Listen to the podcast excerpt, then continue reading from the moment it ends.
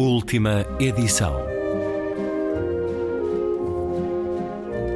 Um programa de Luís Caetano.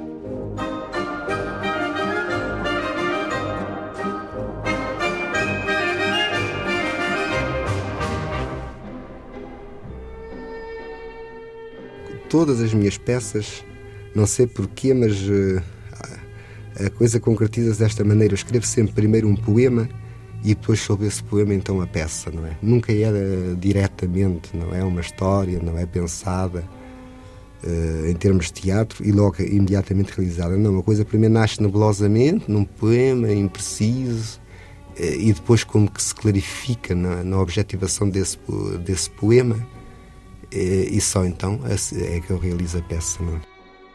Os profissionais do teatro sabem que o tempo não os envelhece, mas reveste-os de uma ressonância que lhes confere outra realidade dramatúrgica, outra densidade, que o tempo universalizou, fazendo sobressair as questões universais que já lá estavam.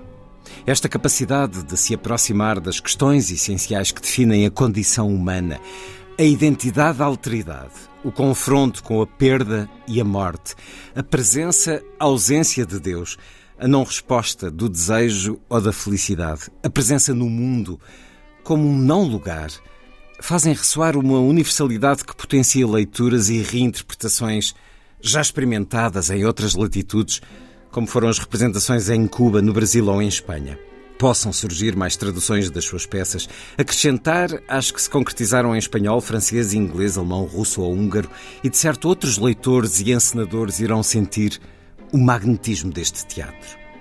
Ainda que esquecida e ausente das estantes ou dos palcos, onde pontualmente tem vindo a ser revisitada grande parte da obra dramatúrgica de Bernardo Santareno, atravessou gerações e o tempo veio demonstrar que revela uma espessura e dimensão que a consolidou e a inscreveu de forma consistente no repertório do teatro português, mas não só. Esse magma vital e irreprimível que se expande na raiva e no círculo obsidiante das paixões parece dar voz à solidão e ao desterro, em busca da sua voz e das vozes do outro, dos outros. De onde vem, afinal, esta voz, este mistério e esta sombra, ansiando por espiar uma culpa que a transcende? Esta voz nasceu em Santarém em 1920 e chamou-se António Martinho do Rosário, que também, por causa da cidade, berço, eh, adotou o nome literário de Bernardo Santareno 19 de novembro de 1920, razão para ter tido no último ano diferentes evocações pelo centenário. Bernardo Santareno morreu a 29 de agosto de 1980, foi médico, psiquiatra e foi um dos grandes dramaturgos portugueses que nos deu também olhares literários da realidade sobre outras formas, por exemplo, as da pesca bacalhoeira nos mares da Terra Nova, narrado como uma grande reportagem, como um testemunho vivido por ele enquanto médico de bordo, mas deixou-nos muito teatro, teatro de referência, teatro que, como escutamos no início em voz própria, nascia habitualmente de um poema. Ele uh, publicou em edição de autor uh, vários livros de poesia. Foi essa a sua primeira forma de se exprimir literariamente, de se uh, apresentar aos outros, mas essa poesia derramou rapidamente para o teatro Assim o escutámos, mesmo que cada peça começasse por um poema. Bernardo Santareno, cuja obra completa, a I Primatur, assumiu há alguns anos. Aqui conversei um, nos últimos eh, cinco anos sobre o judeu, o lugre, o inferno ou o crime da aldeia velha. Peças eh, que foram publicadas de forma independente, a edição separada. Agora, a I Primatur propõe-nos o primeiro volume da obra completa de Bernardo Santareno. É um trabalho monumental que se vai alongar nos próximos anos, ao ritmo de um volume por ano, teatro e depois também outras formas literárias de Bernardo Santareno. Um primeiro volume que tem a responsabilidade editorial de Susana Ramos, a quem dou as boas-vindas de regresso à Antena 2. Li um excerto da introdução de Ana Paula Medeiros, é uma excelente introdução a conduzir-nos pelas peças reunidas neste primeiro volume, Teatro 1, e traz-nos as peças dos anos iniciais da dramaturgia de Bernardo Santareno, A Promessa, de 57, O Bailarino, e Excomungada, peças também de 57. Depois de 59, O Lugre e O Crime da Aldeia Velha. E de 1960, António Marinheiro ou O Édipo de Alfama. São seis peças reunidas neste primeiro volume. Susana Ramos, o que é que torna Bernardo Santareno, o que é que o torna um autor para todos os tempos, depois da experiência de cuidar editorialmente deste volume? Como é que o sente hoje, Susana Ramos? O Santareno uh, parece-me mais atual do que nunca. É um autor intemporal, é um autor é um, considerado o maior dramaturgo do, do século XX, esteve sempre muito ligado às questões do povo, às questões da terra. Todas as suas peças têm normalmente personagens que são personagens do povo, os pescadores, as mulheres dos pescadores, uh, as mulheres da aldeia, enfim, portanto, é um homem que retratou muito o seu tempo no século XX, que viveu uh, com, com, a crítica da, da, censura, à qual teve de escapar, não é? Ele próprio dizia: o pior que há na censura é ela censurar-nos enquanto se escreve, porque hum. às tantas a censura pudera-se do, do, autor e às tantas, o Santarém dizia que quando escrevia já se questionava a si mesmo se poderia lá pôr aquilo ou não. Portanto, hum. esses tempos de, de censura do século XX Aliás, há, há uma entrevista a situar que o certo que ouvimos de viva voz de Bernardo Santarena é uma entrevista à Igreja Esqueiro, ao programa O Perfil de um Artista de 1959. Eu vou propor que escutemos mais dois certos dessa conversa, mas há um que não selecionei em que ele diz: Estou a escrever a entrevista data, portanto, deste momento das peças iniciais em que ele diz: Estou a escrever algumas peças, umas para levar a cena, outras não são representáveis por questões da censura. Portanto, a censura era uh, algo aceite, era incontornável. Uh, determinados temas não podiam ir ao palco. Por isso é que, por vezes, passam cerca de 10 anos entre o momento em que as peças são terminadas e a altura em que são representadas. Uhum. Elas ficam muito tempo guardadas precisamente por isso, não é?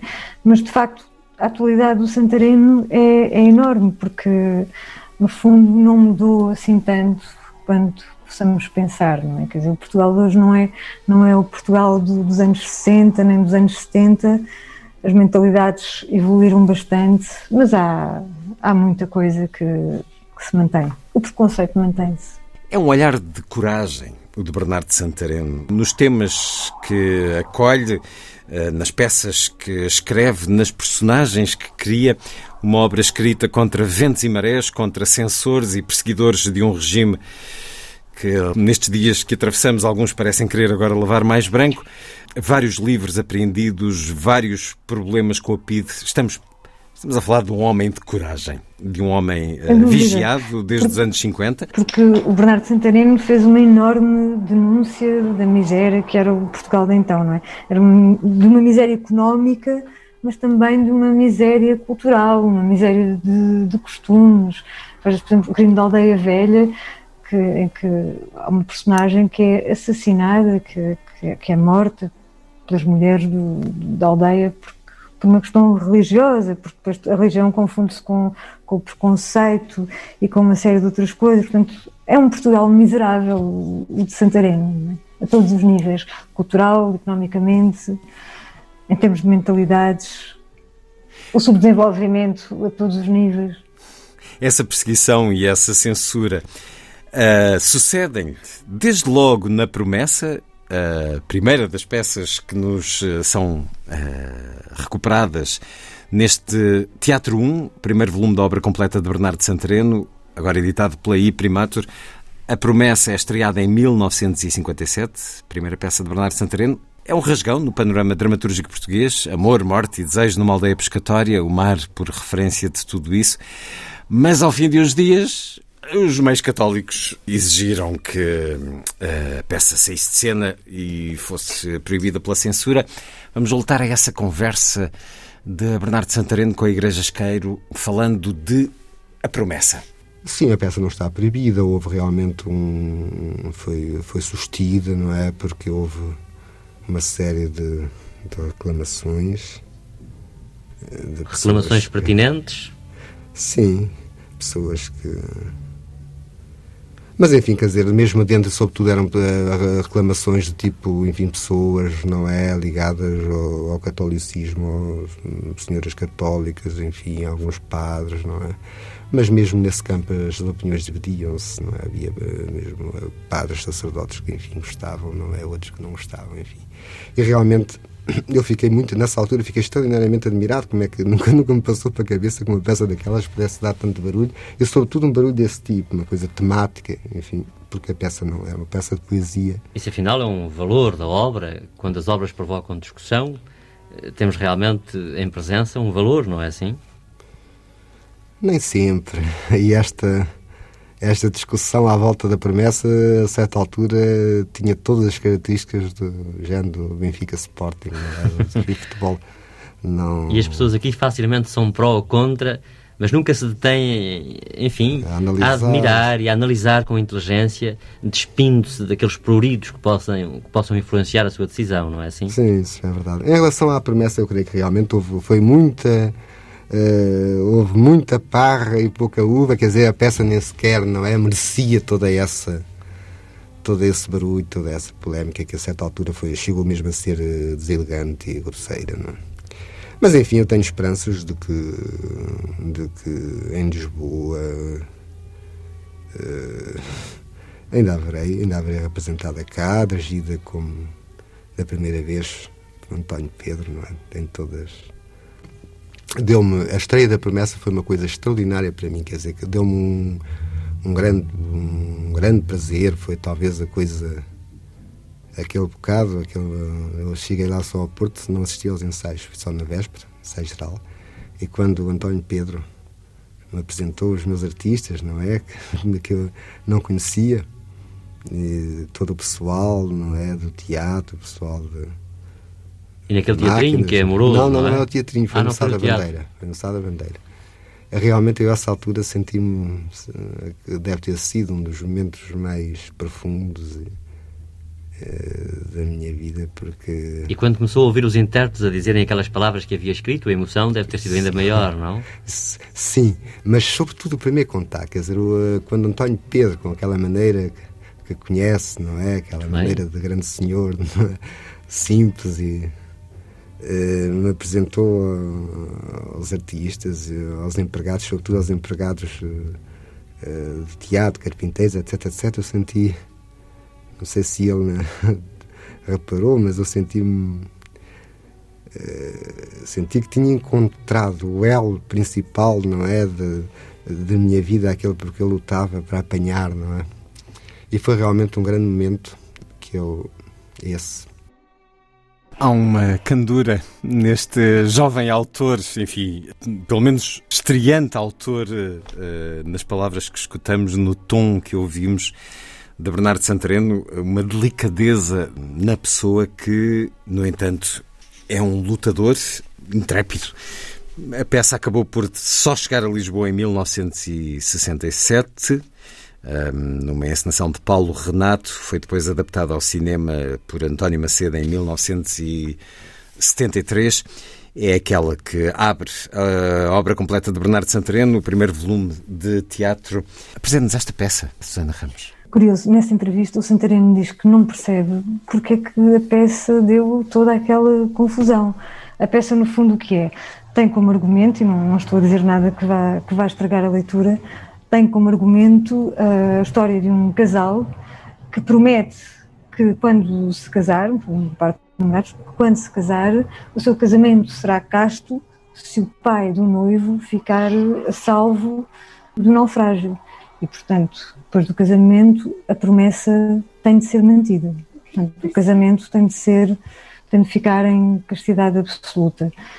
Maria do Mar não lida bem com isso, o marido, que entretanto ajuda na igreja, parece lidar relativamente bem, portanto há sempre aquela questão da uma grande tensão sexual, um grande apego à religião, a forma como se lida com a religião, entretanto, outras personagens, mas porquê manter a promessa, não é? Questionam-se porquê manter a promessa, é uma promessa que não faz sentido, mas há um marido que insiste em mantê-la, até que Maria do Mar toma as suas decisões e, e Santarém diz que não compreende de facto parece, parece não ser motivo para, para grande discórdia, só que aquilo que o Santareno se calhar não tem na altura consciência é da dimensão da sua grandeza e de, de, das coisas imensas em que está a tocar, não é? E da liberdade, da liberdade que propõe. Ele propõe. Não tem consciência de liberdade mental.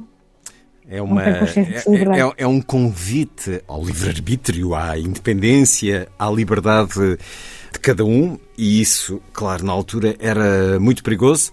Uh, Mantém-se aquilo que ele refere uh, em termos de discussão pública, o Benfica Sporting, aqueles que o claro e o escuro, sem matizes intermédias.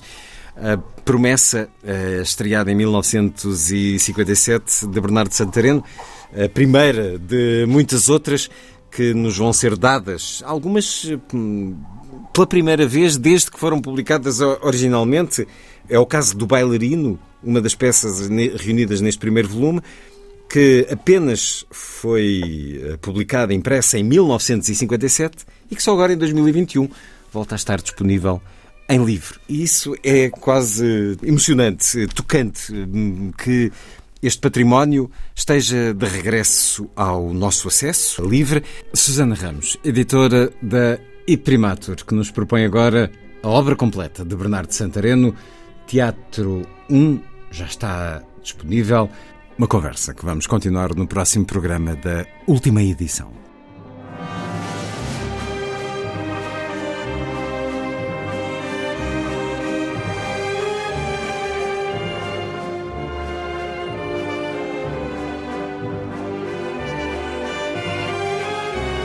Última edição.